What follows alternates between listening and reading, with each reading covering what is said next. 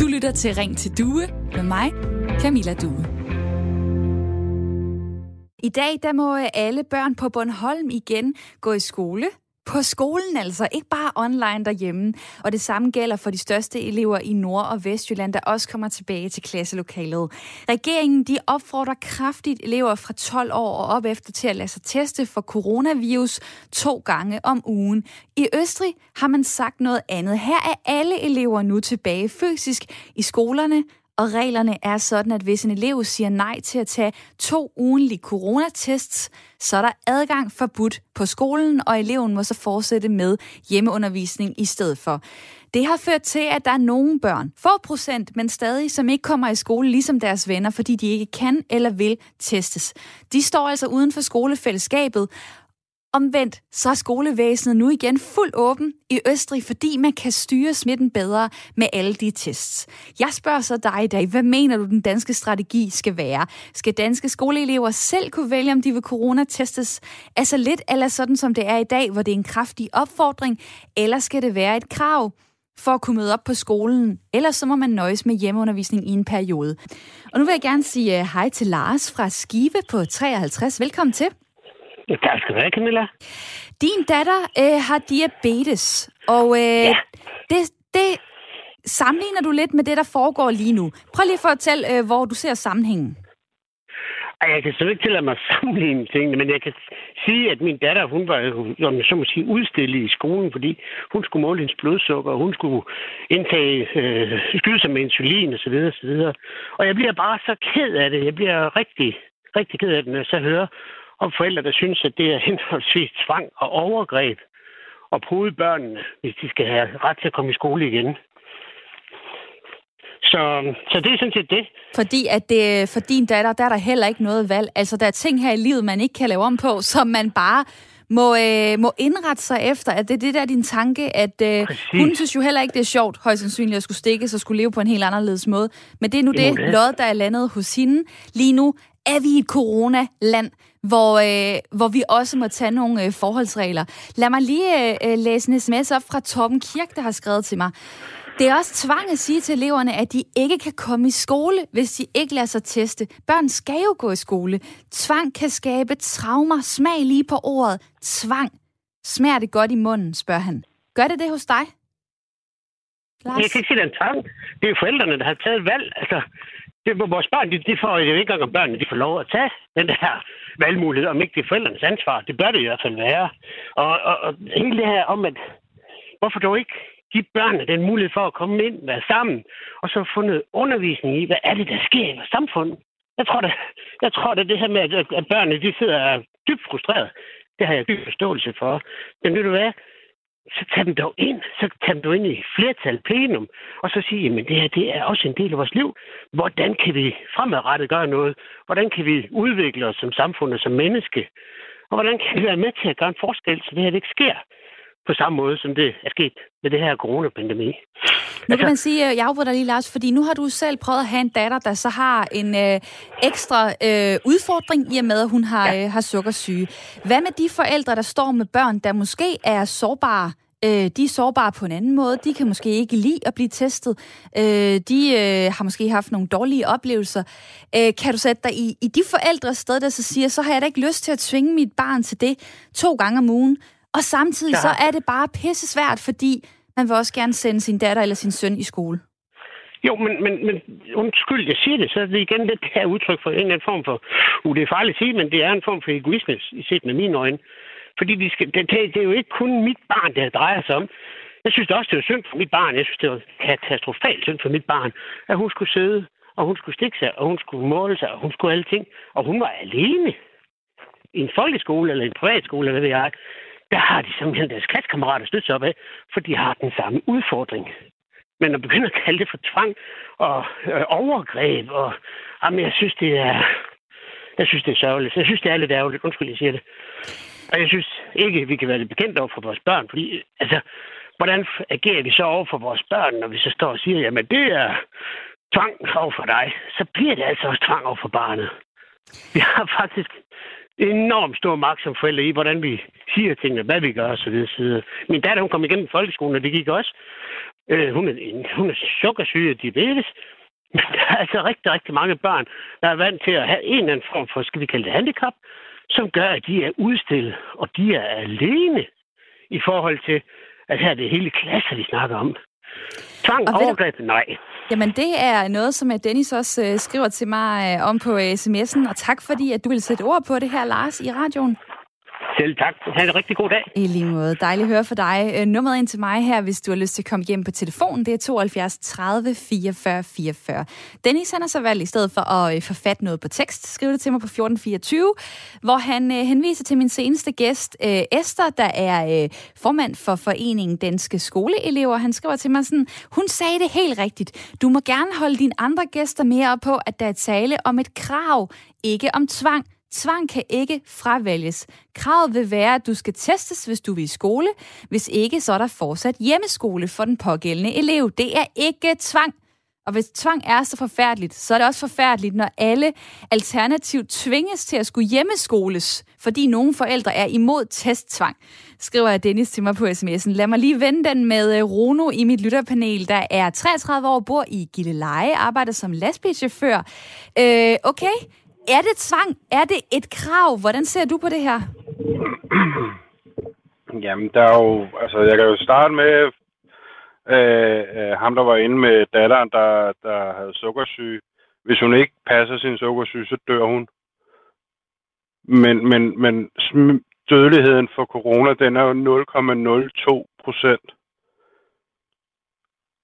Øhm, det... Staten vil ikke frem med, at der er nogen, der, der, der er død af corona. De siger, at de er døde med corona. Det vil sige, der, der, der er så mange skyggetal. Det, det, det, det er sådan set det, som, som, som, som er, hvad kan man sige, er min store kæphest. Det er, at der er så mange tal, vi ikke får at vide, og de laver selv om på tallene.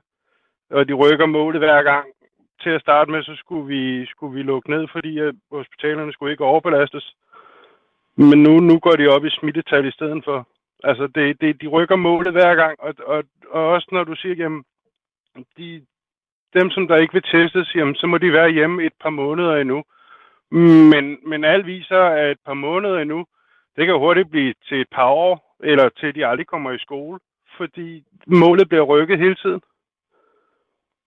Så du er egentlig øh, du er både skeptisk over for regeringen, det kan jeg jo ikke sige så meget til. Det er jo, øh, det er jo din holdning, øh, og, øh, og derudover stiller du spørgsmålstegn ved, ved tallene. Øh, det er jo øh, noget der, det, der bliver diskuteret. Jamen, hvad er det for nogle tal, man præcis skal kigge på, og så videre, og så videre.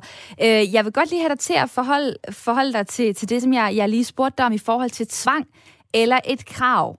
Altså, ser du det her som tvang, eller ser du det bare som, jamen, det er et krav, øh, vi stiller, for at du kan være en del af skolefællesskabet nu. Velkommen til. Det er 2021. Det er coronalandskab. Her er det et hvad? Er det krav, eller er det tvang? Hvad ser du det som? Det er jo, det er jo tvang. Hvis du ikke gør, som vi siger, så må du ikke noget. Så kan du sidde derhjemme og, og, og lukke dig inde. Men hvis du gør, som vi siger, så kan du få lov. Altså, det, det, er, jo, det er jo ligesom, man, man gjorde som barn det er, hvis du ikke gør, hvad mor og far siger, så, øh, så får du stuerest, og så kan du sidde der, indtil du kan finde ud af at opføre dig ordentligt og gøre, hvad vi siger. Tak for lige at sætte nogle øh, ord på det. Okay, der er gang i debatten i dag, og, øh, og forskellige... Øh, måder at se tingene på. Det er super dejligt, fordi det her det er Ring til Due. Det er Radio 4 samtale og lytterprogram. Her er alle holdninger og tanker velkomne, så længe man er ordentlig over for andre mennesker. Og du kan skrive til mig på uh, sms'en 1424. Start med R4, hvor øh, der er en del, der har tanker om det her med, øh, hvad det gør, om det er frivilligt, eller om det er noget, der bliver sat som et krav for, at man kan møde i skole. Lige nu er det altså sådan, at regeringen opfordrer kraftigt eleverne over 12 år til at blive testet for corona to gange om ugen. I Østrig har de gjort det til et krav for, at man må møde op i skolen. Annette skriver til mig, tryk avler modtryk. Og tvang og pres strider vel imod frihedsrettigheder. På den anden side er det så vigtigt, at vores samfund fungerer, og at vores sygehusvæsen ikke bliver ukampdygtigt. Så vi øh, så må vi passe på hinanden, og vi må lade os teste. Det skal børn ikke beslutte, skriver hun til mig på sms'en. Så er der en, der skriver sådan her, øhm, hvorfor skal de ikke bruge mundbind, hvis man er klar til at teste børn, til at tvinge dem til at blive testet. Et barn kan stadig godt slæbe rundt på covid-19, tage det med ind på skolen. Om de så bliver testet fem gange om ugen, jamen, så er der stadig en risiko. Og det er jo rigtigt nok, der er jo lidt nogle andre regler øh, for børn, blandt andet det her med mundbind, hvor børn under 12 år heller ikke skal øh, bruge mundbind, øh, for eksempel i, i kollektiv øh, transport. Og generelt så er det den grænse, som Sundhedsstyrelsen har sat i forhold til testopfordring, testgrænsen. Det er også øh, de 12 år. Jeg tager lige Hassan fra Tostrup med ind i snakken på 40 år. Velkommen til. Jamen tak. Hvad er øh, din grund til at have kontaktet mig? Altså, øh, nu hørte jeg jo sammenligningen tidligere hvor der var nogen, der sagde, at det er lidt ligesom, at man skal have sikkerhedssel på i bilen. Men jeg synes, at den sammenligning, den falder, kommer lidt til kort. Fordi en sikkerhedssel har jo det formål at beskytte personen, der sidder i bilen. Jeg synes, at den rigtige sammenligning er jo faktisk, at man skal have et kørekort for at komme ud i trafikken. Fordi når man øh, erhverver sig et kørekort, så får man både træning, og man lærer, hvordan man øh, begår sig sikkert i trafikken, så man ikke øh, kommer ud for en soloulykke eller, gør, eller øh, volder skade mod sig selv. Men det andet er også, at man lærer at begå sig sikkert i trafikken, så man ikke er til fare for andre. Og det er jo derfor, øh, og så, det er jo derfor man har det her krav om, at man skal have og jeg synes, det er ganske rimeligt, når vi ved, at, øh, at øh, øh corona ikke kun, når folk er smittet med corona, så er de ikke selv øh, øh, udsat for fare, men de udsætter også andre for fare ved at smitte dem. Så jeg synes, det er ganske øh, øh, fint, hvis man har et krav om, at hvis du skal være ude i det offentlige, hvis du skal være i skolen, så skal du altså testes, fordi at det handler ikke kun om dig, det handler om alle de andre. Og det her med øh, børnenes rolle i, i den her øh, pandemi er, har jo været meget diskuteret. Øh, en af dem, der tit udtaler sig på området, epidemiolog og så videre, Allan Randrup, øh, han har for eksempel været ude og sige til politikken, at, øh, at han ved godt, at man kan diskutere, i hvor høj grad børn bidrager. Men man må nok sige, at på basis af, hvad vi ved blandt andet fra Kina, så bliver børn inficeret. Selvom de ikke bliver alvorligt syge, så kan de godt smitte. De er ikke bare passiv i den her øh, epidemi, netop fordi, at, øh, at de også kan bringe smitten videre. Så vi skal være forsigtige med at åbne skolerne for tidligt, har han øh, sagt tidligere, for lang tid siden, tilbage i juni 2020. Men der bliver ved med at diskutere børnenes rolle i det her. Øh, så er der jo også altid følelsen omkring, skal børn have lov til at have øh, andre spilleregler. Hvad synes du om den grænse, der er øh, sat lige nu? Altså nu er det jo ikke engang et krav. Nu er det jo kun en kraft, kraftig opfordring på, fra regeringens side, som siger, elever over 12 år. Hvad synes du om, øh, om den øh, grænse, Hassan? Altså, jeg kan jo godt forstå, at de har sat øh, øh den grænse. Øh, for det første, nu har jeg jo to børn på, øh, på 5 og 3, og det, ja, min yngste, hun, hun vil simpelthen, jeg kan ikke få en testet, jeg har forsøgt. Øh, så det kan ikke ske, uden at det er virkelig fysisk tvang. Så jeg kan godt forstå den her skillelinje. Øh, jeg synes også, at øh, ud fra det, de kan, som er at opfordre folk til, det er jo det eneste, der egentlig er politisk muligt for dem på nuværende tidspunkt. Men jeg synes godt, at de må tage skridtet videre og sige, at hvis man er over 12 år, hvor man ikke kun har kontakt med sin individuelle klasse, eller, eller kan holdes inden for en boble, hvor de her børn, de har større bevægelighed, komme ud og er i kontakt med andre, skal muligvis til forskellige øh, fritidsaktiviteter og sådan noget, så synes jeg altså godt, man kan, man kan være lidt mere øh, øh, konsekvent og sige, jamen så skal I altså også testes. Vi skal også huske, at det er jo ikke noget, der kommer til at vare for evigt. Det er jo mens der er, pandemien er, er i gang, og mens folk stadig venter på, at de bliver vaccineret. Jeg synes da helt klart, at når hele befolkningen er blevet vaccineret, jamen så kan man godt begynde at tale om, at, øh, øh, at, at så bør, bør der ikke være et krav længere. Mm. Men lige nu, så synes jeg, jeg synes faktisk, det er ret vanvittigt, at vi overhovedet har den institution, og at der er folk, der stadig siger, at det er vigtigere, at øh, man, øh, man ikke øh, øh, stiller nogle krav, eller nogen krav overhovedet øh, til børn eller andre om at blive testet. Øh, altså, det kan jeg ikke forstå logikken i. Det vigtigste er vel den øh, folkesundheden. Det er vel den solidaritet, vi bør udvise over for vores medborgere. Det er i hvert fald et spørgsmål, man kan stille sig selv. Øh, Hassan, mange tak, fordi du var med her fra øh, Tostrup. Du lytter til Radio 4. I et kort øjeblik skal vores allesammens øjne lige rettes mod et aldermaleri. Det hænger i Ugeløse Kirke i Nordsjælland, og det er malet af Annette Harbo Flensburg. Det forestiller en hvid, snoet trappe foran et vindue. Det blev sat op som en del af alderet i 2009 og skulle lægge op til mange forskellige kristne fortolkninger. Nu vil menighedsrådet have skiftet det motiv ud, og en af grundene er nogle udtalelser, som kunstneren kom med for mange år siden. Her sagde hun, at hun ikke er religiøs, og hun i virkeligheden ikke har noget stærkt gudsforhold, som hun formulerede det tilbage i 2009. Og det har menighedsrådet blandt andet lagt vægt på, da de nu har søgt om tilladelse til at skifte alterbilledet ud. Det skrev Kristelig Dagblad om i går. Kristelig Dagblad, som også har talt med nuværende menighedsrådsformand Mette Skovsvor om det her, hun siger, at nogle kirkegængerne ikke kan lide altermaleriet, og at i forbindelse med indvielsen af billedet sagde kunstneren jo, at hun ikke var troende på nogen måde. Jeg synes ikke, det var så smart, at hun kom med de udtalelser, og at hun på den måde undsagde kirken og troen. Det var vi ikke så glade for, siger den nuværende menighedsrådsformand. Og man kan jo sige, en kunstner formidler med sine billeder, en korsanger gør det med sin sang, en præst gør det med sine ord. Så skal man være troende for at kunne formidle tro i folkekirken. Det er for Claus fra Gille Leje med ind i snakken. Velkommen til. Og øh, du siger, det er hyklerisk og vil hvad, ja, formidle, formidle tro, hvis man ikke er troende. Hvorfor? Øh, jamen altså, hyggeleriet i forbindelse med det der maleri, synes jeg, at fordi at hvis der skal laves noget i en kirke, ud over et maleri, man uh, talerstol eller noget andet, snækkerarbejde, murarbejde, uh, havearbejde, så spørger de jo ikke om, at, at om de er kristne eller troende, eller de gør det i Guds ånd eller noget som helst, så er det jo fordi, at det skal jo bare laves. Men øh, når de så skifter ud i rækkerne, så er der nogen, som har en personlig mening om det, og så prøver de at så, så gøre det som magt, som de har og det er det, det hyggeleri, der er. Og der har jo lige været en udsendelse med ham, øh, den ganske udmærkede øh, kunstner, som har taget billeder til alle de der kirker. Jeg kan ikke huske, hvor det var. Han var i fjernsyn, han, han, og han er homoseksuel, og han tager nogle billeder af nogle kvinder og nogle mænd, som, hvor han nyfortolker det hele, og det bliver sat op i kirkerne. De synes, det er i det 8 er så fedt, og det er det da også. Så, så, så det er jo hyggeleri, fordi at, øh, jeg har selv øh, haft kærester inden for det, for det kristne, og øh, det florerer, indtil de møder hinanden, så de er jo så heldige, så øh, man er jo tænker, tak skal du have. Ikke? Det er jo ikke sådan, som jeg oplever det. Og jeg skal lige forstå dig. Altså det, du siger, det er, at øh, du synes fint, det der billede, det kunne hænge dig. Er det din pointe, skal jeg lige forstå? Ja, pointen er, at, at de skal ikke skele til, om hun øh, har gjort det i en hellig ånd. Hun har, hun har bestilt til et arbejde og lave det arbejde. Om det er en kristen føring, eller om det er en, en der øh, er helt almindelig. Og øh, han maler lige så godt, og det er jo maleriet, som skal stå alene. Og det skal jo ikke være, fordi der er nogen, der er så, uha, og vi er så kristne, og det kan vi ikke have, og sådan noget, fordi folk, der kigger på det, det kan de jo ikke se. Men Claus, må jeg lige øh, byde ind med noget her? Fordi altså, hvis man er ægte troende, øh, også kristen, det er jo det, man er, hvis man går i kirke. Der sidder man måske søndag efter søndag, og man kigger på et maleri, der er lavet af en ikke-religiøs person. Ja. Kan du så ikke godt forstå, at man siger, ej, det går simpelthen ikke. Altså, øh, det er et fejlskud. Det må vi ændre på.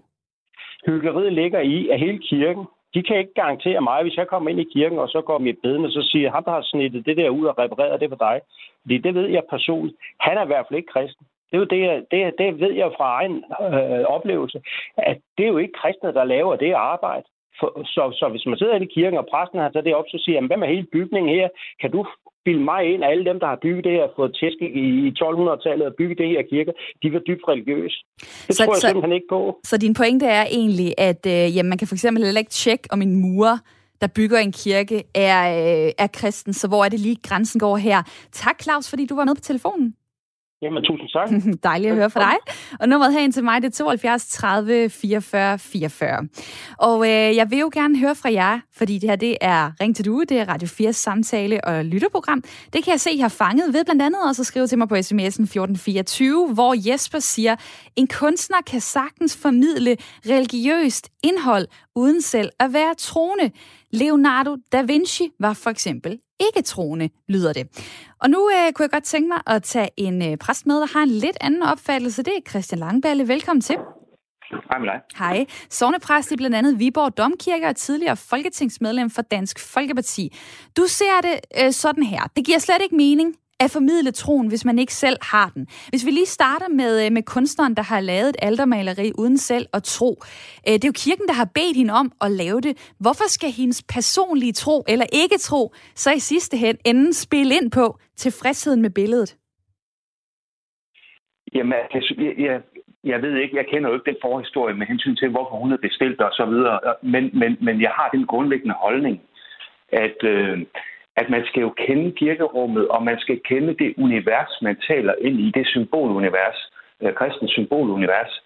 Øh, og hvis man ikke kender det, og egentlig er ligeglad og mener, at det billede, man laver, lige så godt kunne hænge i en øh, stue eller øh, på et museum, så, så har man altså taget helt fejl af nogle, nogle, nogle grundlæggende ting.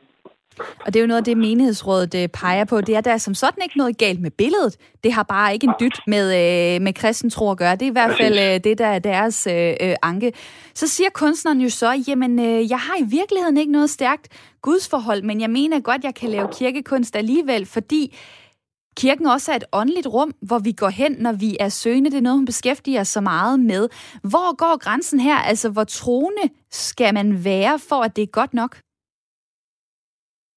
Jamen altså, hvis vi tager et eksempel øh, også på, på, på, på et andet øh, kirkekunst, altså det der øh, alder, eller hvad hedder det nu, øh, udsmykning af Ribe Domkirke, øh, så har Karl Henning Petersen, som jo faktisk er en dygtig kunstner, han, han har sat sådan nogle smølfer op, øh, der jo ikke har noget som helst øh, med kristendom at gøre. Og jeg kan simpelthen ikke se, øh, hvad de har at gøre i, øh, i, i kirkerummet.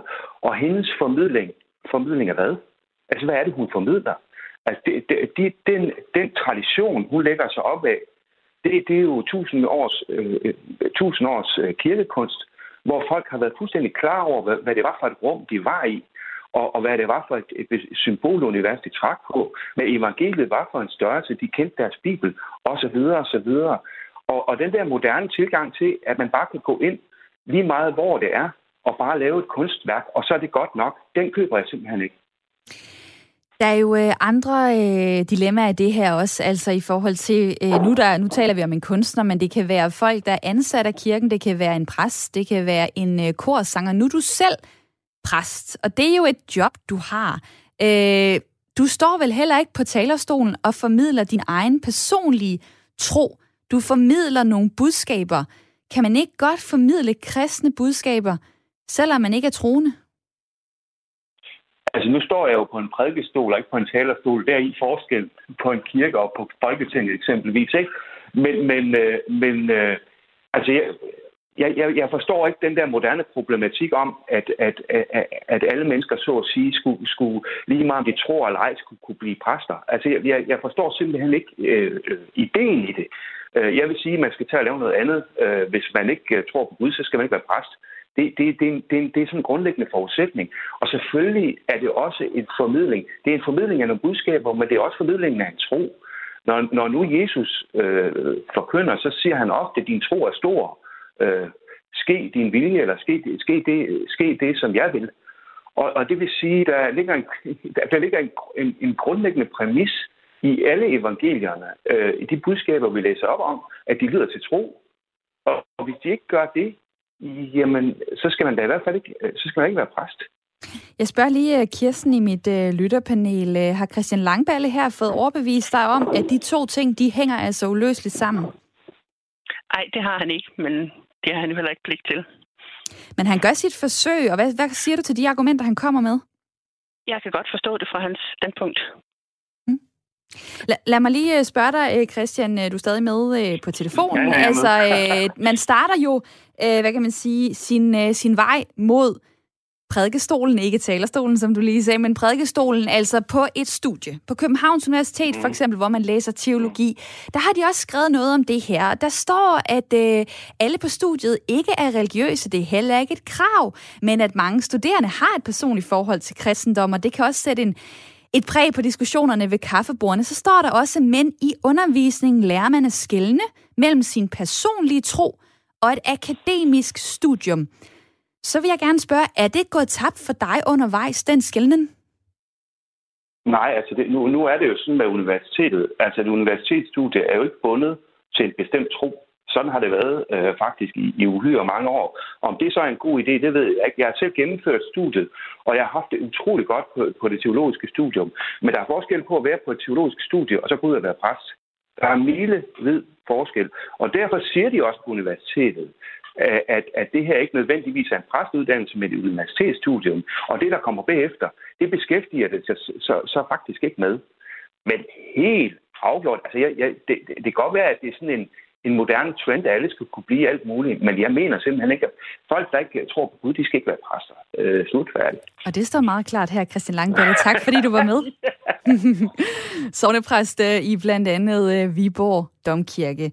Og øh, jeg har en anden præst på linjen nu. Det er Erik fra Vesterbro. Du er fængselspræst. Velkommen til. Ja, tak for det. Og hvad så øh, får mit øh, spørgsmål i dag dig til at blive en smule varm i kinderne? Altså, kan man være øh, præst og ikke tro? Øh, jeg mener helt klart, at, at, øh, at det eneste, der giver mening, det er, at hvis man skal formidle den, den kristne tro, så, så er man selvfølgelig selv øh, troende. Men hvis jeg lige må starte ud med det der med maleriet og sådan noget, så har vi i Vesterfængsel, der har vi et kæmpe, kæmpe stort, øh, jeg vil sige, vægmaleri, som, altså øh, øh, som er altermaleriet. Og det er malet af Peter Bunde, som mig bekendt ikke er troende. Men han har altså øh, i sin øh, abstrakte måde at, at male på og så videre formået alligevel at så at sige, være trinitarisk. Og, og, og da, jeg bruger tit altså øh, hans øh, meget, meget farvestrålende og flotte øh, væg, skråstreg, alter, øh, maleri øh, i mine prædikner, og, og det, for mig skiller det lidt der. Altså hvis det, hvis det er kirkekunst, hvor øh, kunstneren sin manglende tro til trods øh, har formået at knytte til ved, ved, ved, ved det kristne univers, og præsten kan benytte det i sin prædiken, og, og, og kirkegængerne kan få, så at sige, nogle associationer i retning af, hvad, hvad, hvad kristentroen går ud på, så, så, så øh, ro på. Altså, det, det synes jeg er, er, er fint. Jeg synes, det, det er en... Jeg, jeg, jeg, jeg synes, det er faktisk er lidt interessant, om det her det i virkeligheden bare handler om personlig smag. Altså, hvis jeg kiggede på det billede, ville jeg så tænke, at det havde noget med kristendom at gøre, eller ej. Øh, men jeg har lige et sidste spørgsmål til dig, fordi vi skal have et nyhedsoverblik ja. om halvandet ja, minut. Øh, ja. Jeg har lidt en fornemmelse af, at det at være præst, det er så åbenbart noget helt særligt, fordi jeg tror, de fleste vil sige, en uden børn kan godt være pædagog, en single kan godt være parterapeut. Hvorfor kan en præst, der ikke tror, så ikke være lige så god til det job som enhver anden troende præst? Fordi øh, kristentroen har noget med vandring og også forvandling at gøre. Altså det er ikke bare sådan, som det også har været fremme her i programmet, det er ikke bare øh, forskrifter og noget med, altså, øh, øh er lige med udelukkende næstekærlighed. Det er det selvfølgelig også, men det er jo netop det, at vi, vi går ind i et univers, hvor vi ser, at vi ikke lever op til de, øh, hvad kan vi sige, Øh, ultimative krav, der ligger i, i, i, i kristendommen, og vi derfor har brug for Kristus. Og, og en, der ikke selv har brug for Kristus, hvorfor skulle han pege på, at andre har det? Det bliver ren hyggeleri. Og tak fordi, at uh, du var med her, Erik. Dejligt at høre fra dig. Du lytter til Radio 4. Ja, og for nylig der kom USA's anden største datingtjeneste Bumble, nemlig på den amerikanske børs. Et datingfirma, en da, et datingfirma hedder det, skabt af en kvinde med fokus på kvinder. Og det har nu gjort stifteren på 31 år til verdens yngste selskabte kvindelige dollar milliardær, det skriver Berlingske om. Det anderledes ved Bumble, det er, at det kun er kvinden, der kan skrive til manden. Kvinden skal altså tage den første kontakt. Det har hun 24 timer til øh, og appen og hjemmesiden er skabt, fordi firmaets analyse viser, at det langt de fleste gange er manden, der kontakter kvinden i online dating. Og lige nu er det måske særligt det, der kan lade sig gøre øh, på grund af corona. Man finder hinanden på nettet, om det så er Tinder, Happen eller Dating.dk. Der er ret mange herhjemme, der har øh, prøvet at online date. 55 procent af de 18-49-årige. Det er jo folk, der øh, for første gang skal ud og have en kæreste. Det er folk, der er blevet skilt. Det er folk, der skal have kæreste nummer to. Du sidder måske derude selv og har prøvet noget med online dating, og så vil jeg rigtig gerne høre fra dig, fordi i dag spørger jeg, om det er godt, hvis kvinder, øh, som på Bumble, bliver tvunget til at komme ud af busken og tage det første skridt i forhold til dating, eller om det også kan ødelægge noget af den romantik og magtbalance, der er. Nu vil jeg gerne sige hej til Oliver fra København på 41. Velkommen til. Tak, det er mig. Ja, det er dig, og du er i radioen. Og hvad siger du til, ja. øh, til den, det her koncept? Det er kun kvinderne, der kan tage det første skridt. Ja. Er det godt eller skidt? Ja, nu burde formuleringen tvunget, men det bliver det jo ikke. Øh, jeg tror, at det vil være meget godt, at der netop er den valgmulighed, fordi så vil de kvinder, som er parat til at være lidt mere frem i skoene og modige, og sådan, de vil have, have lyst til at bruge øh, Bumble, og så kan prinsesserne øh, dem, der bare gerne vil have bekræftelse fra de mange mandlige henvendelser, og ikke ønsker en reel date, så kan de prinsesser blive over på Tinder og have dem også. Jeg står og griner lidt for mig selv. Sikkert dog en, øh, en opdeling af folk. Øh, men du skal altså se noget godt ved et koncept, hvor kvinderne får lov til at være dem, øh, der, der kommer ud af, af busken og skriver først. Øh, hvordan har du set det i dit øh, eget øh, kærlighedsdatingliv? Øh, der har jeg set det sådan, at jeg faktisk øh, øh, ikke øh, gider at bruge øh, de her dating-apps mere. Øh, fordi at det, jeg oplevede, altså særligt på Happen, som jeg lidt bedre kunne lide, fordi jeg synes, der var lidt flere, øh, øh, hvad skal man sige, øh, lidt, lidt flere akademikertyper på, på Happen øh, end på Tinder. Men det, jeg oplevede, det var bare, at det var, der var mange, der havde en ret overfladisk profil tekst. Øh, så særligt på, på Happen, der så jeg, at, at der definerede kvinderne sig selv ved, hvad de lavede arbejdsmæssigt. Så der var utrolig mange marketing managers og sådan nogle ting der. Altså sådan, øhm, og enormt mange CBS-studerende, øh, Copenhagen Business School. Og, og det er ligesom sådan, okay, det er det, du er, og så har du ikke lyst til at skrive andet om dig selv. Du har ikke lyst til at skrive, hvad for noget musik du hører. Du har ikke, altså, så, og så dine billeder, jamen der gør du dig enormt lækker, men så fremstiller man altså, de så bare, synes jeg, som et stykke kød, eller sådan ligesom, se mig, jeg defineret ganske fint ved øh, bare at være lækker og gå på CBS. Altså, det er jo ikke det, der skaber en sjov øh, kæreste. Altså, det er jo, at man læser og kan se, okay, ah, hun kan lide noget af det samme musik som mig, eller nej, hun kan også godt lide at gå til koncerter, men hører ikke sådan helt det samme som mig, men så kan jeg måske høre noget ny musik og sådan noget, og, og, sådan, og det er også øh, altså rart at ligesom nu, udfordre hinanden på de punkter og sådan noget. Så, nu er jeg hverken øh, kærlighedscoach eller øh, har arbejdet med dating og så videre, men jeg vil da sige ja, altså at... Øh, at være lidt mere interessant end bare ens arbejde. Det tror jeg da er et meget godt øh, øh tip. Øh, der er kommet en sms her fra øh, Annette, der skriver til mig, øh, jeg tænker først på, at vi herhjemme så ukritisk godtager alle de unaturlige, underlige og ukritiske tendenser, der kommer hertil fra USA. Vi mennesker, kvinder som mænd, kan da vise hinanden interesse, også således, amoriner opstår. Det ligger vel helt naturligt og biologisk i os, at manden tager initiativ, men vi lever i 2021, som man ikke vi trods alt er kommet længere kønnene imellem, uden underlig indblanding udefra.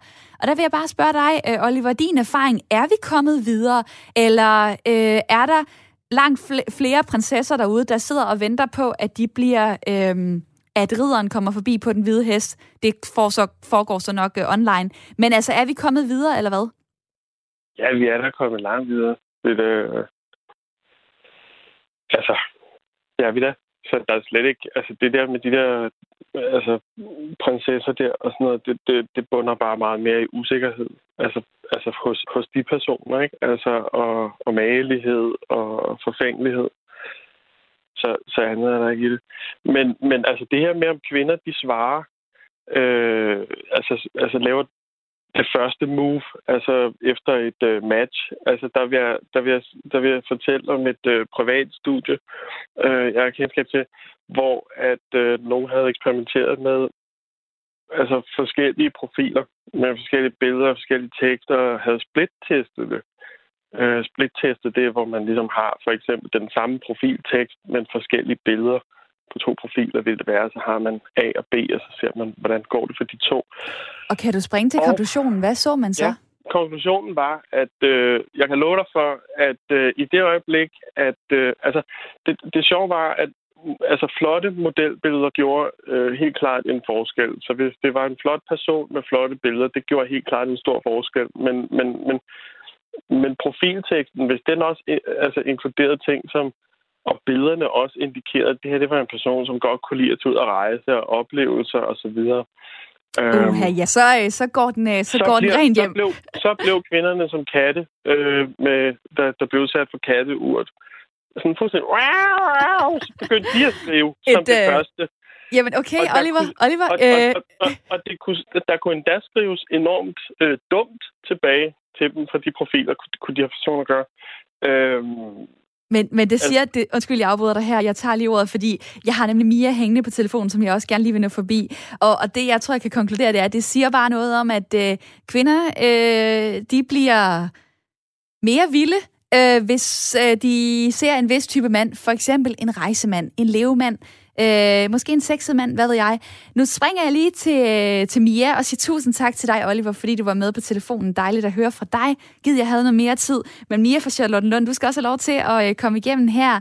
Øh, du har selv taget initiativ til at skrive til folk før. Øh, hvad, hør, hvad tænker du så, når du hører om det her koncept med, at man vil tvinge nogle af de øh, lidt øh, måske yngre kvinder ud af busken? Du er 64 nemlig.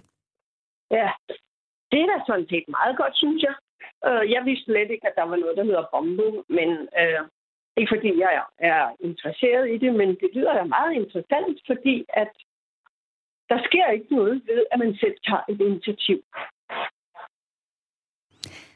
Andet end at man kan blive afvist. Og det er jo det, folk øh, kan være lidt, øh, lidt bange for.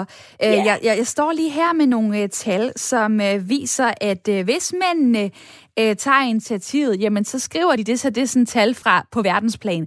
Så skriver de øh, generelt ret så kort i den første besked. 12 tegn.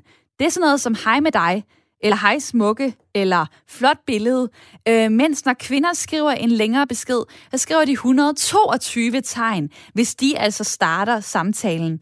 Der er også noget forskel. Mændene sender i gennemsnit den første besked øh, på dating-sider øh, efter to minutter. Kvinder gør det efter 28 minutter i gennemsnit. Der er forskel på, hvordan man agerer i det her øh, dating-game. Hvad, hvad foretrækker du så, øh, Mia? Den lidt mere langsomlige tilgang, eller den, hvor man bare kaster sig ud i det? Ja, men altså, der er forskel på mænd og kvinder. Øh, det kan, du, det kan man jo også se med det, du lige har sagt. Øh, jeg foretrækker, jeg orker slet ikke det der dating mere overhovedet. Jeg foretrækker, hvis det er en, man møder på en gåtur, eller i supermarkedet, eller noget andet. For der skal ligesom være det der kemi. Altså, online dating, nej, det er ikke mig. Så er det godt nok svært at komme på date lige nu, med mindre man ja. er meget god til at se godt ud gennem et uh, mundbind. Men uh, tak for det, at du var med her, Mia. Ja, selv tak. Dejligt at høre fra dig. Du lytter til Radio 4. Den 2. september skal Inger Støjberg for en rigsret. Hun er øh, tiltalt for brud på ministeransvarlighedsloven i sagen om adskillelse af asylpar. En kompliceret sag, øh, som uden tvivl vil fortsætte med at blive dækket grundigt fra start til slut, også når rigsretssagen begynder i september. Den slutter højst sandsynligt i løbet af november. Inger Støjberg mener ikke, det er nok, at medierne dækker det, og at man selv kan komme ind og se øh, rigsretten, hvis man har lyst, hvis man får en plads i salen. Den tidligere udlænding- og integrationsminister, hun vil snart fremsætte et lovforslag i Folketinget, som skal sikre, at Rigsretten mod Støjberg skal sendes i direkte lyd og billeder, så dem, der har lyst, de kan se det selv. Det ligger sig jo sådan set i slipstrømmen af samråd øh, og andet, som vi jo er vant til at kan følge med i på, øh, på tv. Øh, hvorfor ikke bare sende det direkte det bliver op til Folketinget at vurdere. Lige før hørte vi Nye Borgerliges holdning til det her. De bakker op sammen med Dansk Folkeparti. Radikale Venstre siger øh, nej tak. Venstre er umiddelbart også skeptiske og siger, at det skal ligge hos dommeren at beslutte det. Øh, Socialdemokratiet afventer, øh, hvad det er, der kommer til at stå i lovforslaget fra Inger Støjberg. Allerede nu er det faktisk muligt under en rigsret at tillade transmission af tv-billeder. Det er det også i andre retssager, men det sker bare øh, meget sjældent. Så måske er det her den sag, der skal vises direkte i tv og radio, eller hvad? Ja, Lars, du er med på telefonen nu fra Roskilde. Velkommen til. Tak skal du have. Svar lige først på mit øh, hovedspørgsmål i dag. Skal rigsretten mod Inger Støjberg sendes direkte i tv og radio? Ja, det, ja, det synes jeg. Og du får også mulighed for at uddybe, hvorfor? Jamen, fordi jeg synes, det er rimeligt, at den danske befolkning, som skal være med til at finansiere øh, en rigsret, at de øh, har førstehåndsindtryk af det, og kan danne deres egen indtryk af det, inden at det skal øh, filtreres via nogle journalister. Altså, jeg er helt sikker på, at øh, politikken vil udlægge sagen anderledes, end andre vil gøre. Så jeg synes, folk skal have, have mulighed for selv at dømme og høre, hvad der bliver sagt, inden at det skal filtreres via nogle øh, journalister, som af en eller anden grund har en politisk holdning til tingene. Og nu bruger du ordet dømme. Der er jo 13 højesteretsdommere, og så er der 13 lægdommere, der er politisk udpeget. Øh, om der var tv eller ej, tror du så ikke på, at det, der foregår inde i rigsretten, det kommer til at foregå præcis øh, som det skal. Og, øh, og så skal også andre, der ikke lige er nede i materien, der ikke er helt inde i sagen, øh, vi skal måske bare øh, vente, til der kommer et resultat. Jamen, jeg er helt sikker på, at de der højtrætsdommer er færre end square og upolitiske. Det, det er jeg slet ikke i tvivl om. Men jeg er mere nervøs for den der overskrift, der vil blive i, i, i øh, pressen efterfølgende, og imens sagen står på. Og så er der den der folkedomstol, fordi man øh, kun læser overskrifter på, hvad der står i aviserne. Så nej, jeg synes, det er helt rimeligt, at folk, når de nu er med til at finansiere det her, øh, har førstehåndsindtryk af det, er med til hvad kan man sige, forestillingen øh, up front og, og kan danne deres egen holdning. Og øh, hvis man spørger medierne, så er de fleste faktisk klar til at, øh, at dække det her på en anderledes måde, end de plejer, hvor de kan skrive live-opdateringer. Øh, den generelle holdning blandt Medie Danmark, øh, hvad jeg har læst mig til, er, at det vil være fint med kamera. Øh, DR har sagt, de kan ikke se problemer ved at sende det direkte, og i dag så skriver politikken, Kristelig Dagblad blandt andet, i deres ledere, at det er en god idé at, øh, at sende øh, direkte øh, tv fra, øh, fra øh, hvad hedder det, øh, rigsretten. Øh, der er kommet en sms øh, til mig her fra øh, Martin fra København. Humlen her må være, at hver gang Støjbær er blevet spurgt til sagen, har hun kørt tyk spinde på den. Ingen hiver hende i retten, fordi hun er imod barnebrud. Hun skal i retten, fordi hun mistænkes for lovbrud. Og rigsretten skal ikke være endnu en platform for spin og folkestemningspåvirkning. Øh, og øh, Lars, nu ved jeg ikke, hvad du tænker, men øh, kan du se...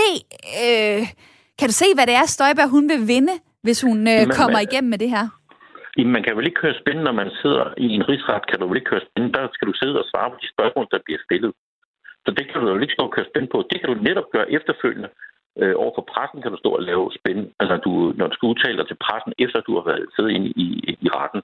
Men i selve retten kan du ikke sidde og lave spænd, der bliver hun bedt om at blive stoppet.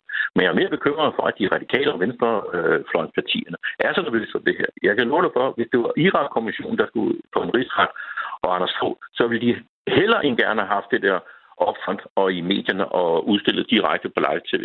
Så for mig virker det som om, at de, de er rigtig, rigtig bange for, at, at, at skal opdage, at det her muligvis er en lille smule politisk orienteret og ikke så meget med lovbrud. Lad os uh, se, hvad der sker. Lad os se, hvad Folketinget kan blive enige om. Men jeg er rigtig glad for, at du var med her, Lars. Tak for din tid. Du er så velkommen. Hej. Dejligt at høre fra dig. Og øh, det var på nummer 72 30 44 44, at øh, Lars øh, kom igennem på telefonen, ringede øh, fra Roskilde, og øh, det bliver jeg jo glad for, fordi det her det er Ring til Due, det er Radio 4's samtale- og lytterprogram, hvor jeg derude kan komme med jeres holdning.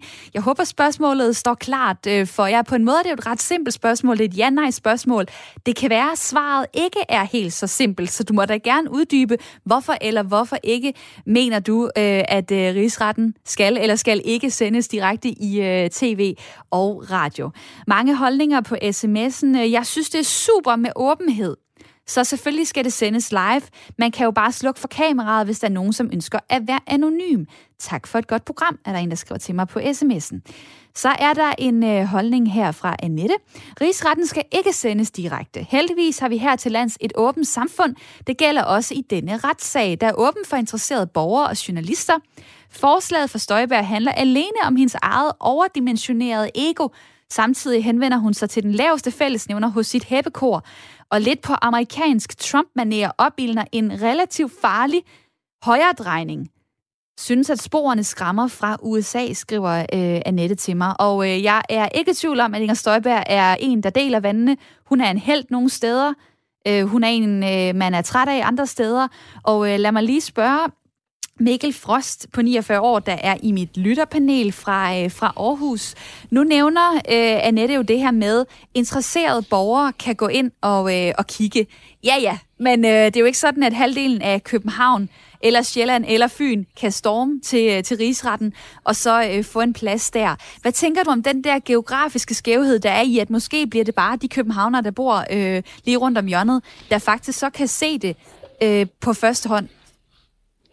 Jamen uanset hvad, kan man sige, så bliver det jo ikke alle, der kan komme ind og se det. Heller ikke alle København, og heller ikke dem, der bor tæt på. Jeg ved ikke, hvor mange pladser der er i retslokalet, men jeg tror, man skal, skal ligge i kø i sovepose, hvis man vil have, hvis man vil have et sæde. Så, Så der er ikke noget geografisk i det som sådan. Det er måske mere antal af sæder i retslokalet, der ligesom afskærer nogen fra at være med.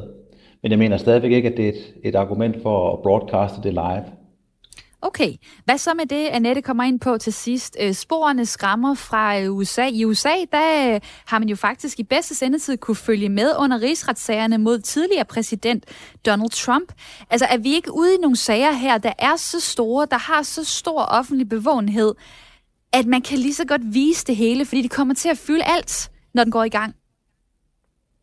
Nej, det mener jeg ikke. Men jeg er sådan set enig i, at, at, at der er visse referencer øh, til USA, øh, hvor man de sidste fire år, altså inden Joe Biden har haft en meget populistisk øh, præsident, som Støjberg vi virkelig også har citeret i en tale for nylig med det her med at dræne øh, sumpen. Og han driver også politik på den her måde, hvor det kommer meget til at dreje sig om ham, og ikke om et politisk, øh, et politisk indhold. Og det er jo i virkeligheden noget, vi gerne vil, kan man sige, eller jeg vil i hvert fald gerne væk fra det øh, her i Danmark, den der tendens der. Jeg synes ikke, vi skal se på USA som et, et, et forbillede i den her sammenhæng. Tværtimod. Inger Støjberg siger blandt andet selv, at det her sker måske kun én gang i livet, at danskerne oplever en rigsret, så de skal da have mulighed for at følge med i denne her historiske sag. Jeg kan bare sige, at jeg har ikke noget at skjule, så hvorfor ikke give øh, folket den mulighed, lyder det fra øh, Inger Støjberg. Og det er jo rigtigt, det er ikke hver hver anden dag. Altså, der har været øh, fem sager vi kan sammenligne med, øh, altså seks øh, rigsretssager bliver det så i alt, men fem, hvor to er endt med dom, og de tre andre er endt med frifindelse. Blandt andet i øh, 1910 øh, var der øh, en, der endte med at få en bøde på 1000 kroner. Det var mange penge dengang. Og den anden, der har fået en øh, straf, øh, har fået fire måneders betinget fængsel. Med strafferammen er op til to års ubetinget øh, fængsel. Og rigsretten, det er jo en særlig form for domstol der behandler sager anlagt mod ministre for deres embedsførelse. Og øh, det er altså på en måde en særlig retssag. På en måde så er det også en almindelig strafferet. Øh, der er vidner, der er beviser. Øh, det, der er anderledes her, det er, at det ikke er en anklager, der rejser sag mod den sigtede. Det er i stedet et flertal i Folketinget, der vælger at starte en sag. Og det var der altså et øh, ret så overbevisende øh, flertal i for ikke så lang tid siden, da det blev besluttet, at den her sag, den, øh, den skal køre. Øh, det er jo så, vi har jo så også øh, været lidt inde på, at det er ikke helt billigt. Og Peter Skåb mener derfor fra Dansk Folkeparti, at folk har ret til at følge med, fordi de betaler for rigsretten. Skatteborgerne, som betaler det her gilde, skal sætte sig ind i det. Det er en del af vores demokrati, skal have mulighed for at følge det. Et kort svar fra dig, Susanne, i mit lytterpanel. Jamen altså, jeg, jeg, nu sagde min med øh, sammensvorene her i, i ytterpanelet øh, lidt om Trump, og jeg tænker på, at Trump han så tvivl, om han ville få et færre valg op til valget, og jeg mener, at hun så tvivl Jenna Støjberg, om hun vil få en retfærdig dom. Og det er rigtig smart selvfølgelig, ikke? Fordi hvis hun får en retfærdig dom, altså, jeg tror, at, nu sagde du selv, at der var ikke flertallet, eller flertallet havde bestemt, at hun skulle i retten, i rigsretten, i Folketinget så vil det flertal i Folketinget nok heller ikke votere for, at hun får lov at blive transmitteret i tv. Så derfor så tænker jeg, at øh, nu kan hun køre en strategi med, at hun får en uretfærdig dom, og bagefter kan hun sige, at jeg fik en uretfærdig dom, hvis hun bliver dømt. Og hvis vi så ikke tænker, tænker på, øh, på Inger Støjberg og hendes motiv, men på det, jeg lige var inde på, skatteborgernes penge, det er dem, der betaler. Skal de så ja. have lov til, skal vi ja. så have lov til at se med? Jamen, det er der nok mange, der vil synes. Jeg synes ikke, det er jo ikke en købmandsforretning, det her. Altså, det er et retslokale. Det er et rigsretten for pokker. Nej, jeg synes det altså ikke. Men ved du hvad, det, det, også det er okay, at ja. dommerne, de har gennemgået sagen og, og, og er professionelle og ved noget om det. Og det er færre af halvdelen af valgt af Folketinget, de de dommer, der sidder der, og den anden halvdel, det er altså overretsdommer, der sidder der. Ja, så det, jeg er helt dem, man, øh, om det. Dem, man kalder for højesteretsdommer. Det fås ikke øh, finere øh, herhjemme, i Danmark i hvert fald. Så vidt jeg ved, Michael Sjøberg, velkommen til. Ja, dag. Morgen. Formand for Dommerforeningen, der er en forening for danske dommere, som blandt andet vil værne om retssikkerheden. Øh, før man vælger at sende direkte fra en retssal, så er der mange hensyn at tage, siger du. Hvilke konsekvenser mener du, det kan have, hvis den her rigsret bliver sendt direkte på tv og i, og i live radio? Altså, jeg synes, det er jo, nu kan jeg godt se, nu er jeg jo kommet ind i en rigtig hissig øh, politisk debat her. Den startede simpelthen med, at der var en journalist fra Berlingske, som spurgte mig bare, hvordan hænger reglerne sammen? Kan man sende fra en retssal, ikke? og hvordan der foregår jeres afstemningsmetoder og sådan noget. Og så pludselig for at give sådan almindelige øh, oplysninger, så er vi ikke i den her virksomhed. Men jeg vil lige sige, at det, den måde, som jeg for eksempel er blevet gengivet på i pressen, den, den illustrerer lige nøjagtigt, hvor det er, jeg har bekymringer for det her. Det er, jeg har startet hver eneste interview med at sige, det her det er op til rigsretten selv. Der er i retsplejeloven, det er den regel, det er den lov, der regulerer, hvordan vi, vi arbejder med domstolen. Der er der lavet en bestemmelse om, at man undtagelsesvis kan tillade transmission fra øh, retssagen. Og lad mig så, undskyld, jeg afbryder dig. Det, jeg, det, det, jeg starter med at sige hver gang. Det er aldrig kommet med, fordi det er en meget usekset bemærkning. Til gengæld er mine bemærkninger om show og alt muligt andet kommet med, og det viser bare min bekymring, det er, at en ting er at sende hele retssagen. Det er ikke spændende, det kan jeg godt hilse med at sige, men fordi tv og rets, retshandlinger, det er to ulige størrelser. Men send hele retssagen, som den er. Det, det kan sådan set være ok. Men det øjeblik, man overlader til jer, kære journalister, at hakke og klippe i det bagefter, så er det, det går galt. Så er det, befolkningen får et ganske, efter min mening meget ofte, øh, skævt billede af, hvad der egentlig foregået i dagens retsmøde. Og det er der, hvor min bekymring opstår. Og det er da, hvad kan man sige, ærgerligt over, at øh, du siger, om det så er mig eller øh, mine kollegaer, der, Nå, det er meget der burde være, være nogenlunde øh, gode til Nå, at, at udvælge, hvad er, øh, hvad er det vigtige, og så gengive det med respekt for det, der er øh, foregået. Men det er der selvfølgelig en risiko for, at det ikke kan gøres øh, fuldstændig grundigt, øh, da der også er nogle rammer i radio og tv, blandt andet for, hvor lange indslag må være osv.